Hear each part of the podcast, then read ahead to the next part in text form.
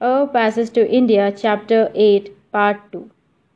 McBryde has an illustrated bird book, he said dejectedly. I am no good at all birds. In fact, I am useless at any information outside my own job. It's a great pity. So am I. I am useless at everything. What do I hear? shouted the Nawab Bahadur at the top of his voice, causing both of them to start. What most improbable statement have have I heard? An English lady useless? No, no, no. He laughed genially, sure, within limits of his welcome. Hello, Nawab Bahadur. Been watching the polo again? said Ronnie tepidly. I have, Sahib, I have. How do you do? said Adela, likewise pulling herself together. She held out her hand. The old gentleman judged from so wanton a gesture that she was new to this country, but he paid little heed. Women who exposed their faces became by that one act so mysterious to him that he took them at the valuation of their menfolk rather than at his own.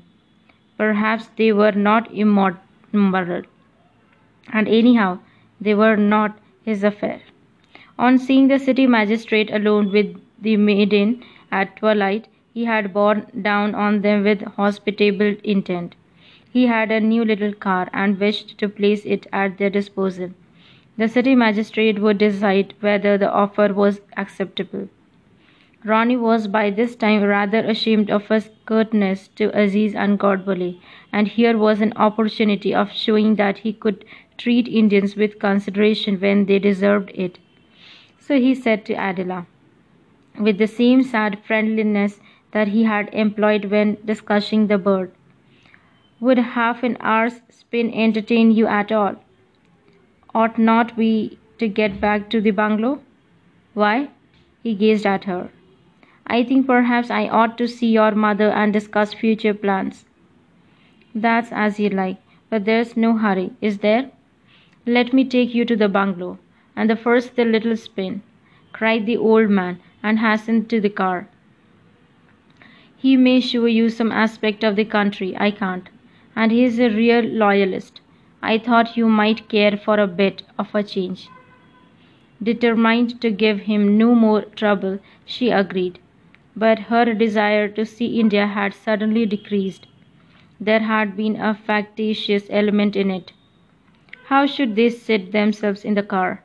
The elegant grandson had to be left behind. The Nawab Bahadur got up in front, for he had no intention of neighbouring an English girl. Despite my advanced years, I am learning to drive, he said. Men can learn everything if he will try and foreseeing a further difficulty, he added, I do not do the actual steering. I sit and ask my chauffeur questions and thus learn the reason for everything that is done before I do it myself. By this method, serious, I may say ludicrous accidents, such as befell one of my compatriots during their delightful reception at the English Club, are avoided.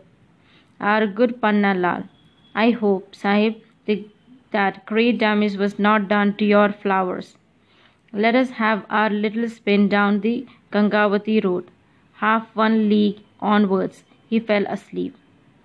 Ronnie instructed the chopper to take the Marabar road rather than the Gangavati, since the latter was under repair, and settled himself down beside the lady he had lost. The car made a burring sound and rushed along a chaussee that ran upon an embankment above melancholy fields. Trees of a poor quality bordered the road. Indeed, the whole scene was inferior, and suggested that the countryside was too vast to admit of excellence. In vain did each item in it call out, Come, come. There was not enough God to go round. The two young men conversed feebly and felt unimportant. When the darkness began, it seemed too well out of the mere grey vegetation, entirely covering the fields each side of them before it brimmed over the road. Ronnie's face grew dim, and even that always increased her esteem for his character. Her hand touched his, owing to a jolt, and one of the thrills so frequent in the animal kingdom passed between them, and announced that all their difficulties were only a lover's quarrel. Each was too proud to increase the pressure, but neither withdrew it, and a spurious unity descended on them, as local and temporary as the gleam that inhabits a firefly. It would vanish in a moment, perhaps to reappear, but the darkness is alone durable, and the night that encircled them, absolute as it seemed, was itself only a spurious unity being modified by the glimpse of day that leaked up round the edges of the earth and by the stars. They gripped, bump, jump, a swerve, two wheels lifted in the air, brakes on, bump with tree at edge of embankment, standstill. An accident. A slight one. Nobody hurt. The Nawab Bahadur awoke.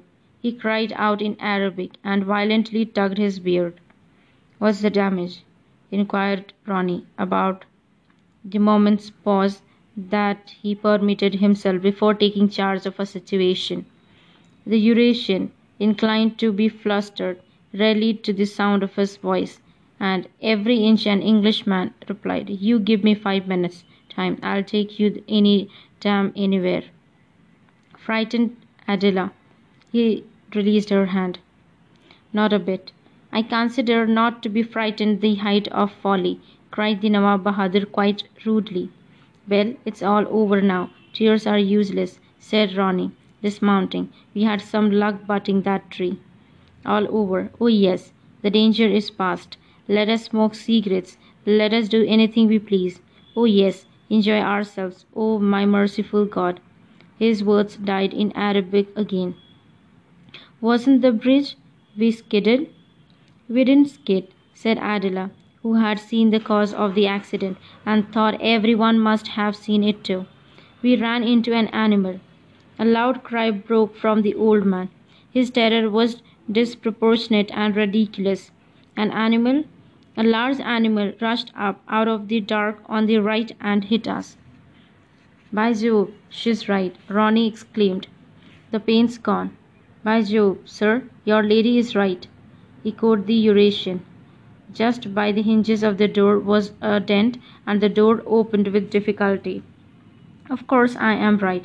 I saw its hairy back quite plainly. I say, Adela, what was it? I don't know the animals any better than the birds here. Too big for a goat. Exactly, too big for a goat, said the old man. Ronnie said, Let's go into this. Let's look for its track. Exactly. You wish to borrow this electric torch? The English people walked a few steps back into the darkness, united and happy. Thanks to their youth and upbringing, they were not upset by the accident. They traced back the writhing of the tires to the source of their disturbance. It was just after the exit from a bridge. The animal had probably come up on to the nullah. Steady and smooth ran the marks of the car ribbons neatly nicked with lozenges, then all went mad. Certainly some external force had impinged, but the road had been used by too many objects for any one truck to be legible, and the torch created such high lights and black shadows that they could not interpret what it revealed. Moreover, Adela in her excitement knelt and swept her skirts about until it was she, if anyone, who appeared to have attacked the car. The incident was a great relief to them both. They forgot their abortive personal relationship and felt adventurous as they muddled about in the dust. I believe it was a buffalo, she called to their host, who had not accompanied them. Exactly unless it was a hyena. Ronnie approved this last conjecture. Hyenas prowl in nullahs and headlights dazzle them. Excellent, a hyena, said the Indian with an angry irony and gesture at the night. Mr. Harris, half a moment. Give me ten minutes' time. Sahib says hyena. Don't worry, Mr. Harris. He saved us from a nasty smash. Harris, well done. A smash, Sahib, that would not have taken place had he obeyed and taken us Gangavati side instead of Marabar. My fault that. I told him to come this way because the road's better. Mr. Leslie had made it pakka right up to their heels. Oh, now I began to understand. Seeming to pull himself together, he apologized slowly and elaborately for the accident. Ronnie murmured, Not at all, but apologies were his due and should have started sooner. Because English people are so calm at a crisis, it is not to be assumed that they are unimportant. The Nawab Bahadur had not come out very well. At that moment, a large car approached from the opposite direction. Ronnie advanced a few steps down the road and, with authority in his voice and gesture, stopped it. It bore the inscription, Mudkul State, across its bonnet. All friskiness and friendliness, Miss Derek sat inside. Mr. Heaslop, Miss Quested, what are you holding up an innocent female for? We have had a breakdown. But how portrayed? We ran into a hyena. How absolutely rotten. Can you give us a lift? Yes, indeed. Take me too, said the Nawab Bahadur. What about me? cried Mr. Harris. Now what's all this? I am not an omnibus, said Miss Derek with decision. I have a harmonium and two dogs in here with me as it is. I'll take three of you if one will sit in front and nurse a pug, no more. I will sit in front, said the Nawab Bahadur. Then hop in. I have no notion who you are. Hey, no, what about my dinner? I can't be left alone all the night, trying to look and feel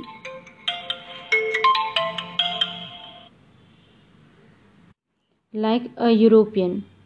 The chopper interposed aggressively. He still wore a topi, despite the darkness, and his face to which the ruling race had contributed little beyond had bad teeth, peered out of it pathetically, and seemed to say, well, What's it all about?